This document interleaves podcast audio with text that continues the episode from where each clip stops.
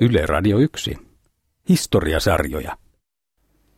Kaikki alkoi nuorten poikien reippailusta. Ei siinä mistään vapaustaistelusta aluksi puhuttu, että sitä painittiin lumisessa maisemassa ja heiteltiin lumipalloja, semmoista nuorten poikien leikkiä. Tai sitä, että tästä jengistä kasvaisi yksi suomalaisen terrorismi airuista, niin ei, ei sitä päälle päin näkynyt. Äskeinen pätkä on kuvaus 1900-luvun alun Helsingin Pasilan kalliolta. Eletään vuotta 1902. Lyseolaispojat lyöttäytyvät yksin talvisina iltapäivinä ja etsivät oleskelupaikkoja kantakaupungin ulkopuolelta. Kuvaus löytyy Teemu Keskisarjan kirjasta Vääpeli Teen tapaus ja muita kertomuksia suomalaisesta terrorista. Miten Teemu, niin onko Suomessa ollut terrorismia? No viimeisen 50-60 vuoden aikana on ollut hiljaisempaa, ellei Jokelaa Kauhajokea lasketa terrorismiksi. Mutta sitä ennen, siis 1900-luvun alussa ja itsenäisyyden alkuaikoina, niin Suomi oli tällainen terrorismin potentiaalinen pikkujättiläinen, jossa poliittista väkivaltaa oli kohtalaisen paljon, ainakin väkilukuun nähden. No, mikä sen aiheutti? No aika vaihtelevaisia motiiveita oli sillä terrorismin huippukaudella 1900-luvun alusta, eikä 30-luvulle saakka.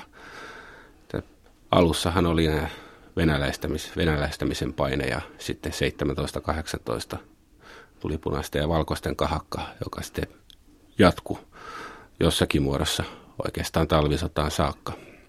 Tämä ohjelmasarja kertoo ihmisistä, joita olosuhteet ja oikeustaju, tosin välillä ihan puhtaasti hara-aistimukset ja vimma, ajoivat terroritekoihin. Eugen Schaumanin muistavat kaikki, mutta tämä onkin tarina niistä muista, vähemmän tunnetuista, tai ainakin vähemmän muistetuista henkilöistä, joita 1900-luvun alun kuohut koskettivat. Sankaritarinoitakin tästä sarjasta löytyy, mutta myös surkuhupaisia kertomuksia räjähtävistä sardinipurkeista ja viinan höyryihin kaatuneista suurista suunnitelmista.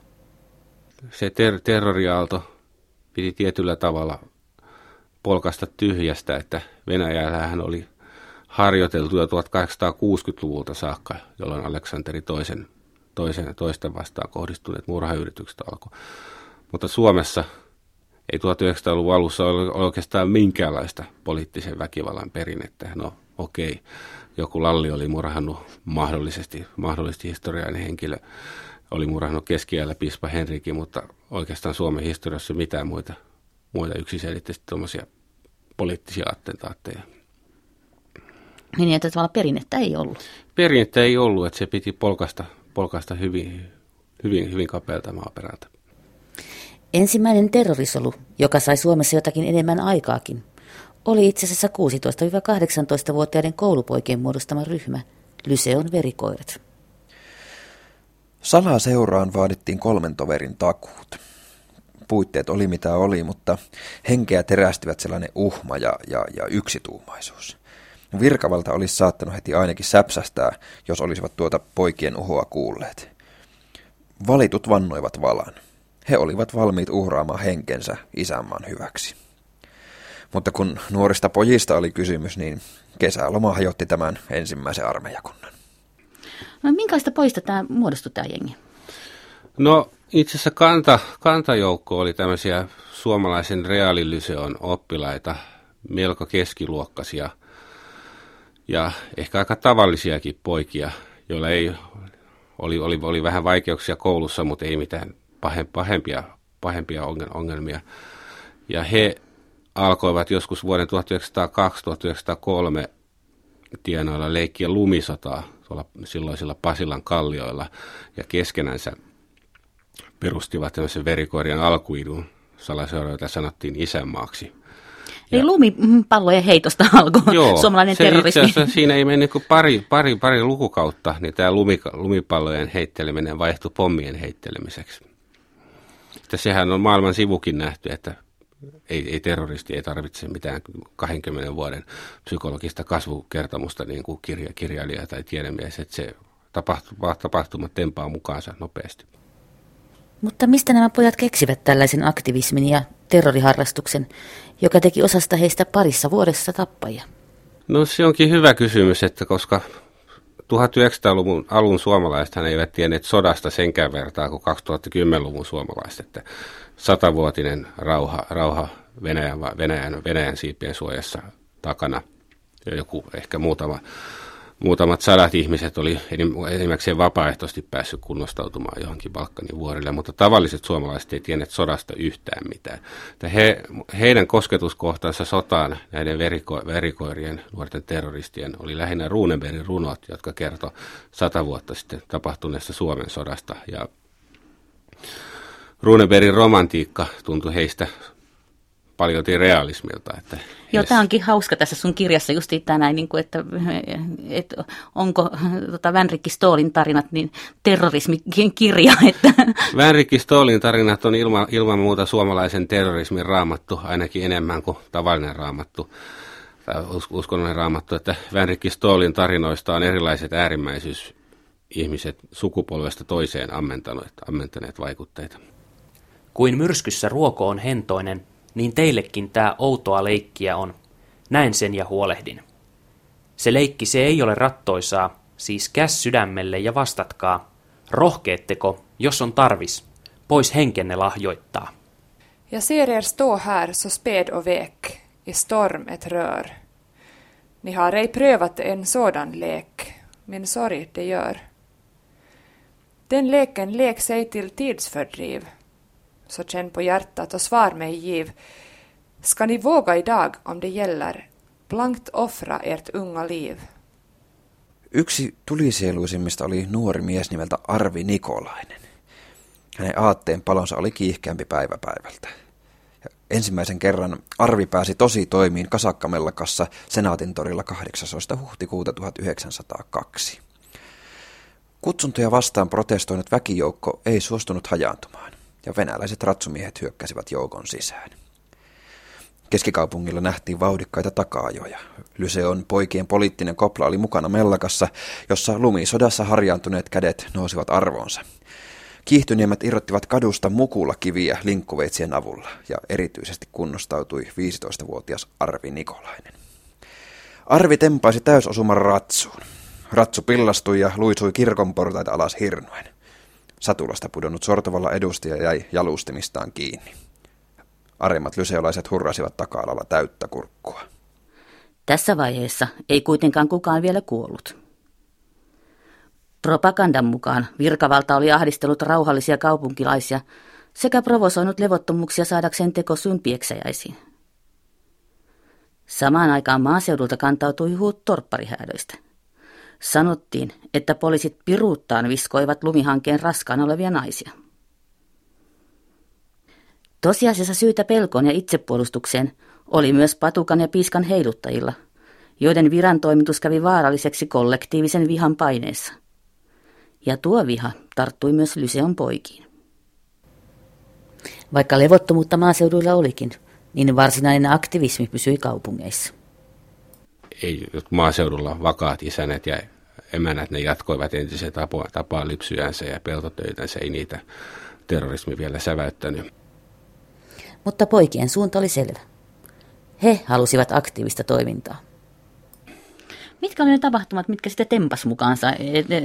Miten lumipallon heittelystä yhtäkkiä tuli pommien heittely? Siinä oli kaikenlaista valtiollista ja yksi, yksilöllistä takana, takana että – Nämä Värkki Stoolin tarinat, jotka oli ver, verikoirien, mitä ver, verikoirat iha, ihaili, niin eihän ne yksistään se olisi riittänyt ihanteeksi semmoiset homehtuneet sadan vuoden takaisin jutut. Mutta Eugen Soomanin teko, kun hän kesällä 1904 ampui Bobrikovin, niin se oli kaikkien aikojen uutispommi Suomessa. Hän oli aivan ylivoimainen idoli.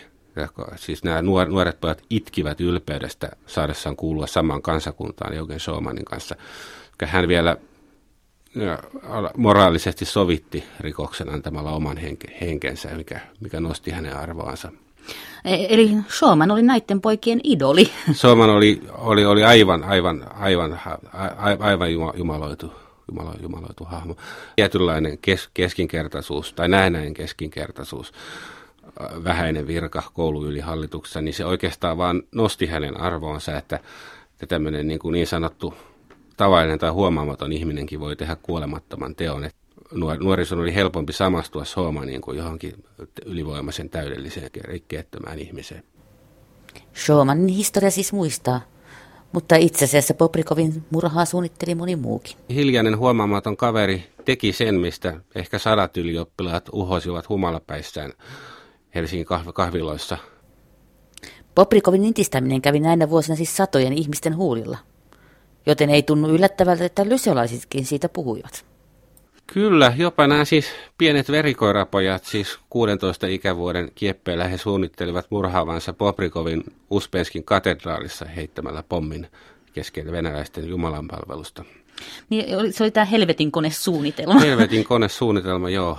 Ja Kerro siellä... vähän siitä, mikä tämä helvetin konesuunnitelma oikein oli. Joo, he saivat luultavasti jostakin kansainvälistä esimerkkeistä päähän, päähänsä, että se voisi onnistua. Pom, Suomessahan ei ollut minkäänlaisia perinteitä pommi, pommi, pommi-iskuille vuosien 1904 tienoilla vielä, mutta verikoirat keksivät, että he vä, vä, tekevät väijytyksen Uspenskin katedraalissa ja juuri kun Bobrikov on kumar, kumartumassa ikonin eteen, heittävät pommin sinne. Katedraali oli läheisyydestään huolimatta eksoottinen paikka ja piti ensi alkuun tutkia. Suomea puhuvien ja luterilaisen näköisten läsnäolo Jumalan palveluksessa herättäisi kuka ties epäilyksiä, joten pojat punoivat juonen. Toverikunnan juhlissa oli silloin tällöin käynyt venäläisiä tyttökoulun neitosia, joita siedettiin paremmin kuin miespuolisia ryssiä. Nämä tuttavuudet levitettiin suojaverhoksi katedraalissa. Hurmuriksi tekeytyi esimerkiksi Arvi Nikolainen. Pojat koukkasivat käsikynkkään tummat venäläisdaamit ja pääsivät vaivatta sisään pyhättöön. Välikohtauksia ei syntynyt. Papit, virkamiehet, sotilaat ja kirkokansa eivät kiinnittäneet suomalaispoikin vähäisintäkään huomiota. Se oli pojille suorastaan pettymys. Mutta he tähyilivät ympärilleen valppaina, kuten tiedusteluretkellä kuului. Käsikirjoitus täsmentyi seremoniaa seuratessa. Kun on ortodoksina, Poprikov tapasi ristinmerkkiä tehdessään kumartaa ikonin edessä. Siinä asennossa hänet tuli surmata. Sen Jumalan eteen, jota hän petos ja vihamielessään liahkoi, kuten pojat ajattelivat. Lysiolaiset eivät pohtineet yhtään, mitä uskonsotaan viittava isku viestisi venäläisille, ja millainen kosto suomalaisia kouraisisi.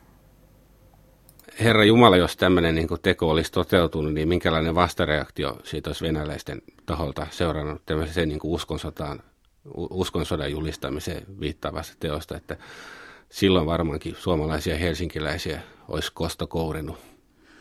Miksei poikien hieno suunnitelma onnistu? No kävi onneksi niin hyvä tuuri, että tuo Eugen Sooman ennätti, ennätti ensin ja toisella tavalla suoritti tämän murhan tietystikin näistä pikkupojista tietämättä. Eli vielä meni pojilla aikaa ennen kuin he pääsivät niin sanotusti tosi toimiin. Maanalaiset järjestöt käyttivät innokkaita lyseolaisia juoksupoikinaan. Nämä kuljettivat lentolehtisiä, kiertokirjeitä ja salaisia viestejä, joiden osoitelapussa luki kuuluisia nimiä. Vapaita sanoja nimistä lehdykkää kannettiin keskikaupungin kaduilla melkein yhtä paksuina pinkkoina kuin laillisia sanomalehtiä, mutta poliisit katsovat näitä nuorten poikien puuhaa läpi sormien. Ainakaan tuohon puuhaa ei sisältynyt semmoista henkeä salpaavaa vaaraa teloituksesta, maasta karkotuksesta tai kuritushuoneestakaan. Se kun olisi ollut vanhempien aktivistien mahdollinen kohtalo. He al- aloittivat siitä, että he töhrivät kyrillisiä kylttejä kaup- kauppojen liikkeestä, joita Helsingissä oli tuohon aikaan paljon, ja kartottivat jotakin viemäriverkostoja aikuisten puolesta, että miten pääsee pakoon sieltä ja sieltä paikalta. Mutta tilanne sitten kärjistyi, kärjistyi sellaiseksi, että et, etulinjaan tarvittiinkin tämmöisiä nuoria 15-18-vuotiaita kundeja, koska aikuisista ei loppujen lopuksi ollut sitten mihinkään. Että Eugen Sooman oli oikeastaan ainoa, ainoa menesty, aikuinen, aikuinen terroristi, joka onnistui tässä tehtävässä. Erilaisia terrorijärjestöjä oli kyllä jo luotu. No niillä oli komealta kaaskahtavia nimiä ja, ja paperilla aika tarkasti porrastettuja organisaatioita ja soluja, mutta käytännössä se oli kuitenkin hyvin amatöörimäistä puuhastelua. Että Suomessa ei ollut siinä mielessä ammattivallan kumouksellisia kuin Venäjällä. tai jotakin meni aina niille, niille pieleen, että joku ase, aselaivaa yritetään, aselaivalla yritetään tuoda, tuoda varusteita, niin humalaiset merimiehet ajaa sen karille, tai sitten joku, joku, joku, joku paljastaa, paljastaa, toverinsa kapakkakeskustelussa ja siinä koko solu, solu joutuu siitä syystä viranomaisten tie, tietoisuuteen, että tavallaan nämä nuoret terroristit oli, oli parempia kuin vanhat, että he ajattelivat, toimivat suoraviivaisemmin ja filosofoivat vähemmän. Mutta oli poikienkin toiminnassa tässä vaiheessa vielä jotakin vähän liikuttavaa. Koska aikuiset eivät tarjonneet kylliksi tehtäviä vapaaehtoisille, joita ilmestyy kymmenittää eri kouluista, pojat alkoivat keksiä terroritekoja itse. Syksyllä kouluhallitus määräsi Lyseon seinälle ripustettavaksi Nikolai toisen muotokuvan. Siinä oli sodan julistus, jota moni poika oli kaivannut. Isänmaallisuuden juovuttavat pojat päättivät tuhota tuon vihatun symbolin. Ikkunan säpet irrotettiin koulupäivän aikana ja pimeän tultua ryhmä hiipi sisään vanhan kirkon puistoon. Ja enemmistö jäi kulmille jännittämään. Pari uskalikkoa tunkeutui sisään, irrotti kuvan ja kuljetti sen poltettavaksi. Tarkoitus oli asettaa tilalle Edward Iston hyökkäys, jossa Venäjän kaksipäinen kotka raastaa Suomen edolta lakikirjaa. Mutta pojatpa eivät saaneet siihen hätään jäljennöstä mistään. Ja aamulla koulu kohisi tyhjästä kohdasta seinällä.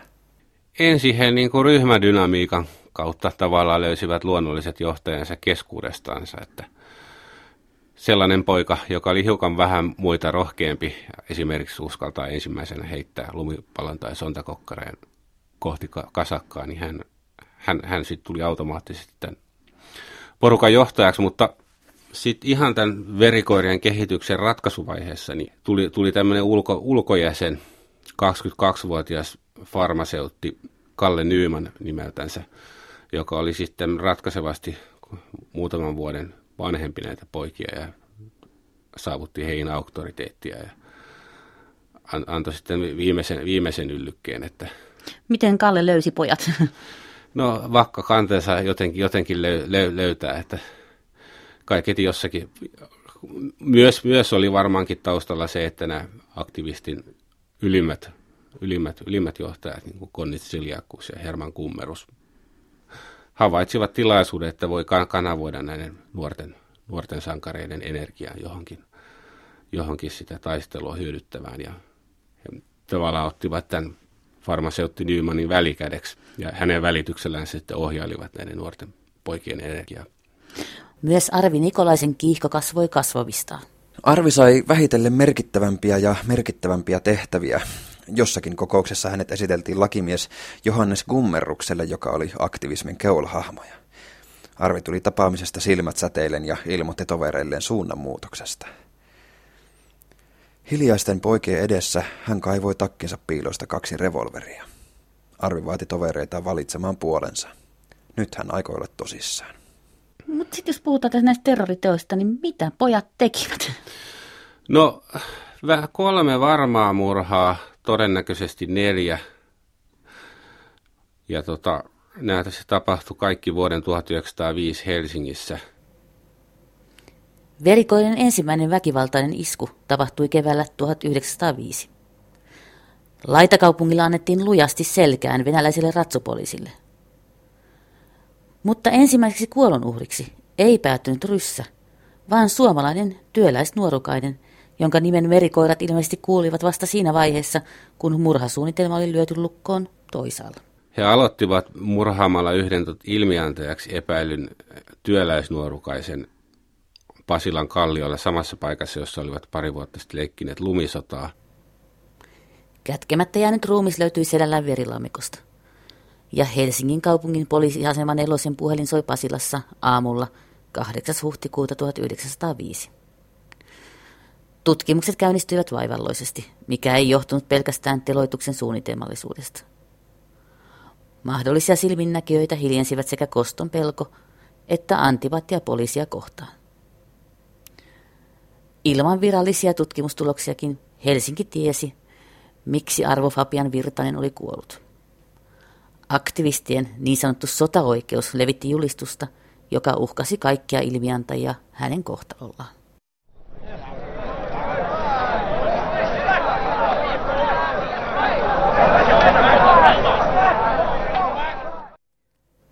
Aktivismin taustavaikuttajat vuokrasivat verikoirille Pohjois-Esplanadilta talosta huoneiston, missä saattoi neuvotella ja yöpyä, jos kotiin ei syystä tai toisesta ollut menemistä. Sijainti oli sekä keskeinen että verrattain suojaisa, koska pakoreitti aukeni käytäviä pitkin korttein jokaiselle sivulle.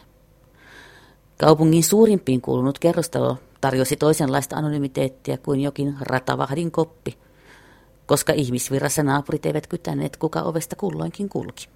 No aluksi, aluksi he kokoontuvat laitakaupungeilla omissa, omissa majoissansa, mutta sitten kun alkoi olla näyttöjä, niin aikuiset vuokrasivat heille Esplanailta Grönqvistin talosta ihan hyvän tukikohdan keskeiseltä paikalta, mistä saattoi tähystellä tällä Helsingin valtakadulla kulkevia paraateja ja niin poispäin.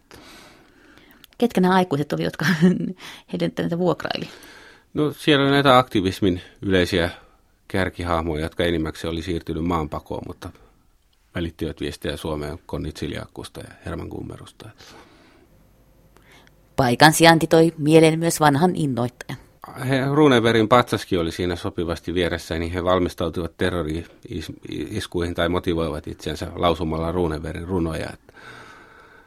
Nykynuorista voisi tuntua vähän hassulta, että sen ajan idolit niin lausuivat Runeperin runoja. Ja... Joo. Mitäs Pilven Veikkoa ja Wilhelm von Sverin ja tällaisia, ne olivat he, heidän lempirunonsa. Kun hän jälleen tykkinsä leiriin toi, hän urhot harmajapäät ihannoin. Sylihin hänet ruuva sulki, ja huikea hurraa soi. Niminuoren sankarin loistettaan näin. Näitä veriko- verikoirapoikia ihailtiin ja myös, myös pääsivät tyttöjen suosioon tällä terrori, terrorismihommallansa. Työmies Virtasen tappo ei varsinaisesti vavahduttanut suurruhtinaskuntaa, mutta joukkoa se motivoi ja tiivisti. Kukaan ei tahtonut leimautua petturiksi. Empioita uhkailtiin, ja rangaistuksena odotti vähintään lauman ulkopuolelle sulkeminen. Tämä ilmapiiri joudutti seuraavaa terroritekoa.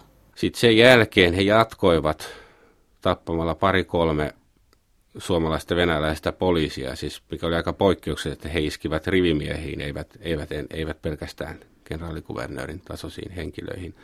Ja näiden onnistuneiden murhien lisäksi oli useita semmoisia salaampumisia ja väijytyksiä Helsingin kaduilla.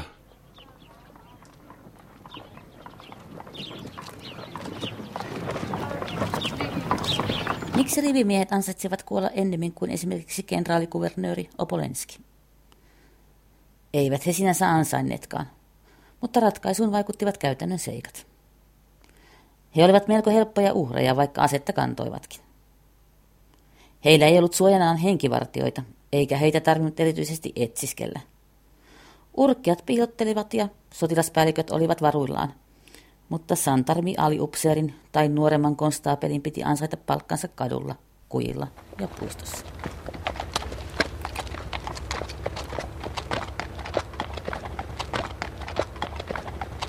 Mutta heidän äh, kunnianhimoisimmat attentaattinsa meni pieleen, että Helsingin Eerinkin kadulla he yrittivät syksyllä 1905 räjäyttää poliisiaseman jossain hyvässä lykyssä, lykyssä mennyt kerrostalollinen sivullisiakin kuolonuhreja, mutta se ei onnistu, koska onnistunut heidän ammattitaitonsa ei riittänyt tarpeeksi tehokkaan pommin, pommin rakentamiseen. Mitään ajastimen tapaistakaan ryhmää ei osannut asettaa. Yhden muisteluksen mukaan pomimiehet raapivat aamuyöllä tiistaina 5. syyskuuta 1905 puolilaatikollista tulitikkuja, kunnes huomasivat, että lanka syttyi vain sikarinpään hehkusta. Jonkun koulupojan taskusta löytyi hintava tupakkatuote. Ohikulkijoilta sitä ei sentään pummattu. Ja se heit- heittäminenkin meni hiukan pieleen siinä. Eikö pojat sano tarpeeksi koulutusta vanhemmilta? Ei, ja se oli yllättävän vaikeaa. Itse asiassa myös aikuisten pommit oli vuoden 1905 Suomessa jotakin suunnilleen tyylissä sar- vähän ruutia sisällä. Et se on ihmeellistä, että kyllähän Suomessa kuitenkin oli insinööriä ja teknillisessä, polyteknillisessä opistossa, teknillisen korkeakoulun edeltäessä oli paljonkin tällaisia näistä terrorismitouhuista innostuneita ihmisiä, mutta jostain syystä nämä verikoirat ei, ei löytänyt, löytänyt kontaktia, kontaktia sitten näihin, tai aikuisetkaan, että se, se, se on vähän vähän yllättävää. Mutta miten verikoirien tuon meidän ensimmäisen terrorismisolumme oikein kävi? No, tavallaan heille kävi ainutlaatuisin sen hyvin, että siis se selvisivät vähintään kolmesta, todennäköisesti neljästä henkirikoksesta ja lukuisista yrityksistä ilman, että, ilman mitään, juuri mitään rangaistuksia. Joku joutui istumaan muutaman vuoden ase- aseiden kätkemisestä tai ase- dynamiittivarkaudesta, mutta muut ei jäänyt koskaan, koskaan kiinni. Ja siinä mielessä heille kävi pirun hyvin. Mutta toisaalta siinä mielessä heille kävi aika huonosti, että vaikka näin, näin paljon tuli ruumiita ja näin isoja henkilökohtaisia riskejä ottivat, niin kukaan heistä ei ole kuullut. Jos käytännössä katsottuna, jos meet Helsinkiin 2010 kysymään kaupunkilaista, että kuka oli verikoirat tai kuka oli Arvi Nikolainen tai Helke, Helke Hyrstet, näiden verikoirien ydinporukan jäsen, ei kukaan tiedä. Edes kaupunkihistorian yleissivistykseen ei kuulu se, että Eerikin kadulla tuossa ja tuossa kohdassa on tehty pommiisku syksyllä 1905. Tavallaan tämä, että heitä ei rangaistu, kukaan ei, ei kuollut sankarivainajan, niin siitä syystä he, heistä ei tullut kuolemattomiakaan. Mutta mikä oli Teemu Keskisarjan mielestä poikien merkitys? No usein tuota, vuoden tuon ensimmäisen sortokauden 1900-luvun terrorismia naureskellaan tämmöisenä vähän niin kuin hurmahenkien puuhastelulla, josta ei ollut mitään, mitään hyötyä Suomelle ja ja että vasta sitten yleinen äänioikeus ja sen jälkeen alkoi valtiolliset tapahtumat vyöryä. Mutta kyllä mä näkisin, että terrorismilla oli merkitystä myös Suomen itsen, itsenäisyydelle, että siis hyvässä ja pahassa, siis sanotaan jääkäriliike varmasti tarvitsi väkivaltaista vastarinnaista läheisempiä esim, esinkuvia kuin jotkut Runebergin sankarit. Että kyllä nämä Eugen Soomanit ja, ja verikoirat myös omalta vähäiseltä osaltansa pohjustivat Suomen itsenäisyyttä.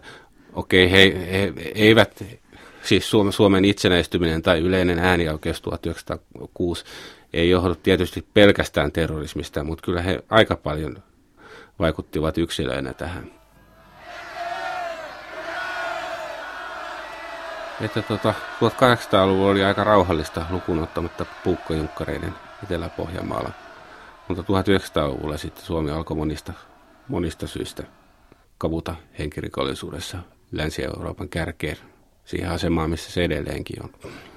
Mikä meistä teki noita maailman huipun tästä, tässä lajissa? Niin, no jo niitä ikuisia kysymyksiä, että siihen on tar- tarjottu tämmöistä, tarjottu monenlaisia, monenlaisia sel- selityksiä. Alkaa jostakin, jostakin tota, geeneistä ja viinan, viinan sietokyvystä – mutta sekin on vähän huono selitys siihen, että miksi, miksi tämä nousu alkoi vasta 1900-luvun luvulla. Että niin, että geenit niin, siinä kohtaa vasta niin, tiivistyi niin, että... Aika, aika, aika paljon varmaan, varmaankin ne äk, äkillinen kaupungistuminen ja teollistuminen ja ihmisten siirtymä jostakin, jostakin Salo, Salotorpista asutuskeskuksiin, niin se, se vaikutti asiaan jonkinlaisena kulttuurisokkina. Että mutta ei kelpaa sekään ainoaksi yksi. Kirjassaan Vääpeliten tapaus ja muita kertomuksia suomalaista terrorista. Teemu Keskisarja kertoo kuitenkin, että 1900-luvun alun Suomi oli väkivallan kierteessä. Mitä tarkoitat tällä? No, se jotenkin lähti käsistä tämmöinen yhteiskunnallinen murros, että voi olla, että joku venäläistäminen, helmikuun manifesti tai yleisvaltakunnan lainsäädäntö ei, ei kovinkaan paljon kiihottanut tai kiinnostanut laajoja kansankerroksia, mutta saman aikaan yhteiskunta myllertyi muilla tasolla, että iso, iso muuttoliike kaupunkeihin, teollistuminen ja sosialismin nousu ja siihen, siihen liittyvät yhteiskunnalliset ongelmat, niin samaan aikaan kun nämä verikoirat ammuskeli poliiseja räjäyttelivät pommia, niin samaan aikaan Suomessa alkoi nostaa päänsä hyvin voimakas epäpoliittinen rikollisuus, joka johtui poliittisesta ja yhteiskunnallisesta murroksesta. 1900-luvun alusta oli syntynyt myös Suomen ensimmäinen ylikouluttautumispuumi. Vertaisit sitä 1960-luvun taistolaisuuteen. Tilanne oli ihan samankaltainen, että suomenkielisiä oppikouluja oli perustettu poliittista syistä liikaa ja tuli tuli valtavasti ylioppilaita, joille ei oikeastaan ollut mitään, mitään, mitään tekemistä. Että se ylioppilastutkinto tai saatiin muutama luokka, luokka lukio tai ei enää taannut mitään, niin sitten Helsingin kadut oli täynnä tämmöisiä turhautuneita piirustelijoita, tilapäisrunojen kirjoittelijoita, yritteleviä lehtimiehiä ja taiteilijoita, jotka oli niin kuin vähän liian hienoja ruumillisiin työhön, mutta ei sitten kuitenkaan kelvannut, kelvannut kulttuurielämäänkään. Niin tällaisesta joukosta, jos mistä, niin kumpuaa poliittinen radikalismi, niin kuin sanoit, niin samaan tyyliin kuin 1960-luvun Suomessa, jota niin, niin ikään vaivasi ylioppilaiden ylitarjonta. Mitkä olivat tuon ensimmäisen terroriaallon ja aktivismin hyvät puolet? No jos me pidetään Suomen itsenäistymistä myönteisenä asiana, niin kyllä meidän on, on jollakin tasolla hyväksyttävä vuosien 1904-1906 terrorismi, koska terrorismi on sellaista teon propagandaa, että se on ainoata, niin kuin se nyky, nykyisin kansainvälisessäkin kuvioissa, niin sen yksi tarkoitus on herättää huomiota ja puhutella myös sitä epäpoliittista massaa. Ja vuosina 1904-1906 tällaisia showman ottetaatteja tarvittiin siihen, että rahvas, jota muuten ei politiikka kiinnostanut, niin alkoi kiinnostua valtiollista kysymyksistä.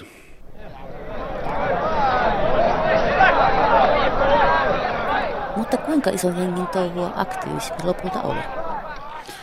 No, verikoirissa oli ehkä pari kolmekymmentä tyyppiä, eikä niitä muitakaan aktiivisia terroristisoluja ollut paljon, että kyllä se pieni niin kuin promille, promillen kerros, joka, joka niin kuin todella ryhtyi sanoista tekoihin, että varmaan siis terrorismista uhottiin. Erilaisia koululaisseuroja ja salaseuroja oli jokaisessa kaupungissa, ehkä jossain kirkonkylässäkin, mutta ne, mitkä ryhtyi sanoista tekoihin, niin hyvin, hyvin pieni tämmöinen kärkijoukko. Kuin suomalainen ilmiö tämmöiset salaseurat, että siihen aikaan oli? Vai onko se ihan kopioitu muualta? Kyllä vastaavia, vastaavia, vastaavia juttuja tapahtui noihin aikoihin 1900-luvun alussa aika laajalti Euroopassa, että ainakin, ainakin Venäjällä tietysti Baltiassa ja Balkanilla oli omat rientonsa. Että ne mun mielestä verikoirat ei suoranaisesti kopioinut mitään, mutta he, heitä riivasi, riiva, riivasivat tai innostivat samankaltaiset psykologiset ilmiöt, jotka on, on oikeastaan yleis, yleismaailmallisia. Jos Suomi oli 1900-luvun alussa eräänlainen painekattila, josta oli mahdollista muodostua yhden jos toisenkinlainen valtio, kuinka todennäköistä oli, että terrorismi olisikin jatkunut heti voimakkaan? Se oli hyvinkin mahdollista, koska vuosina 1904-1906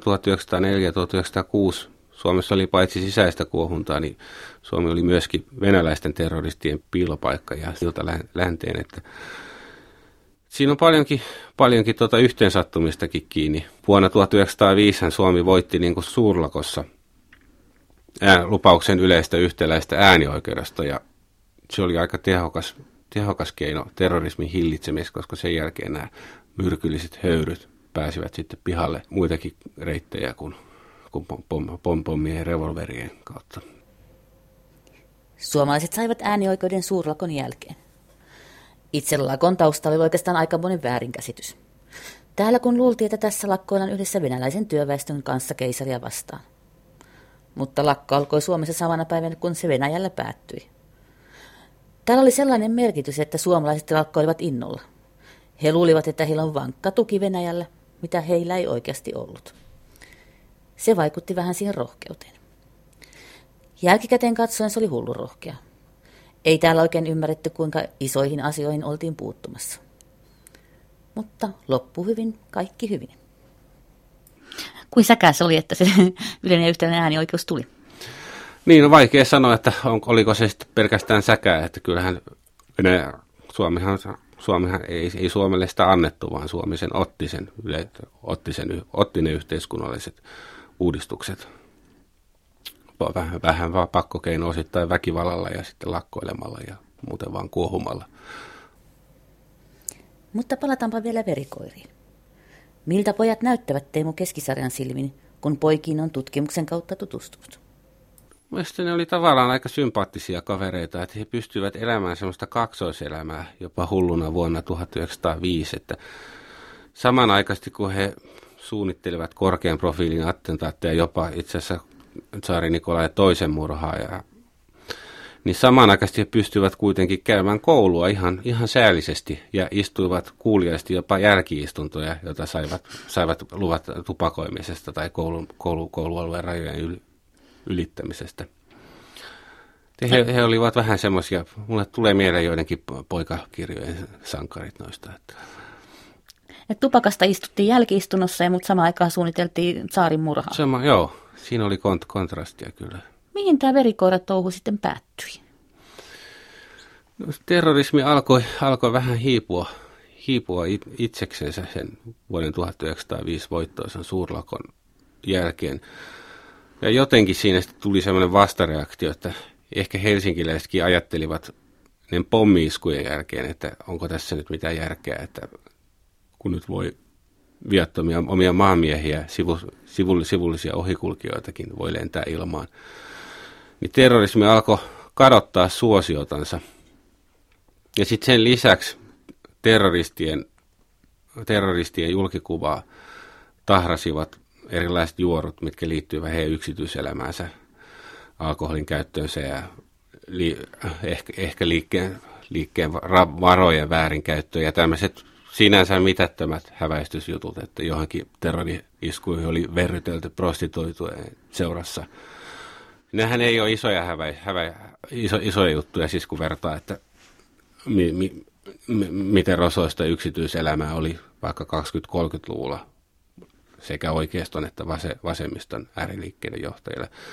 Mutta siis vuonna 1906 tiedolla kuitenkin helsinkiläistä ajatteli, että tämä ei olekaan enää moraali, moraalisesti hyväksyttävää puuhaa. Mikä sen käänsi sen tuulen? No, eh, hyvin tärkeä oli tämä suurlakossa saavutettu vapaus. vapaus että se, se riitti, riitti jo sillä haavaa, haavaa kaikille. Ja sitten myöskin sattumoisin talvella 1906 suomalaiset terroristit joutu moraaliseen vastuuteen sellaista itse asiassa baltialaisten, baltialaisten roistojen tekemästä pankkiryöstöstä, jossa Helsingissä ja Tampereella kuoli kaikkiansa puolen tusina ihmistä. Ja tämä puolipoliittinen iso, iso verilöyly himmensi yleisesti ottaen terrorismin julkikuvaakin. Poikien touhut olivat ohi lopullisesti muutamassa vuodessa.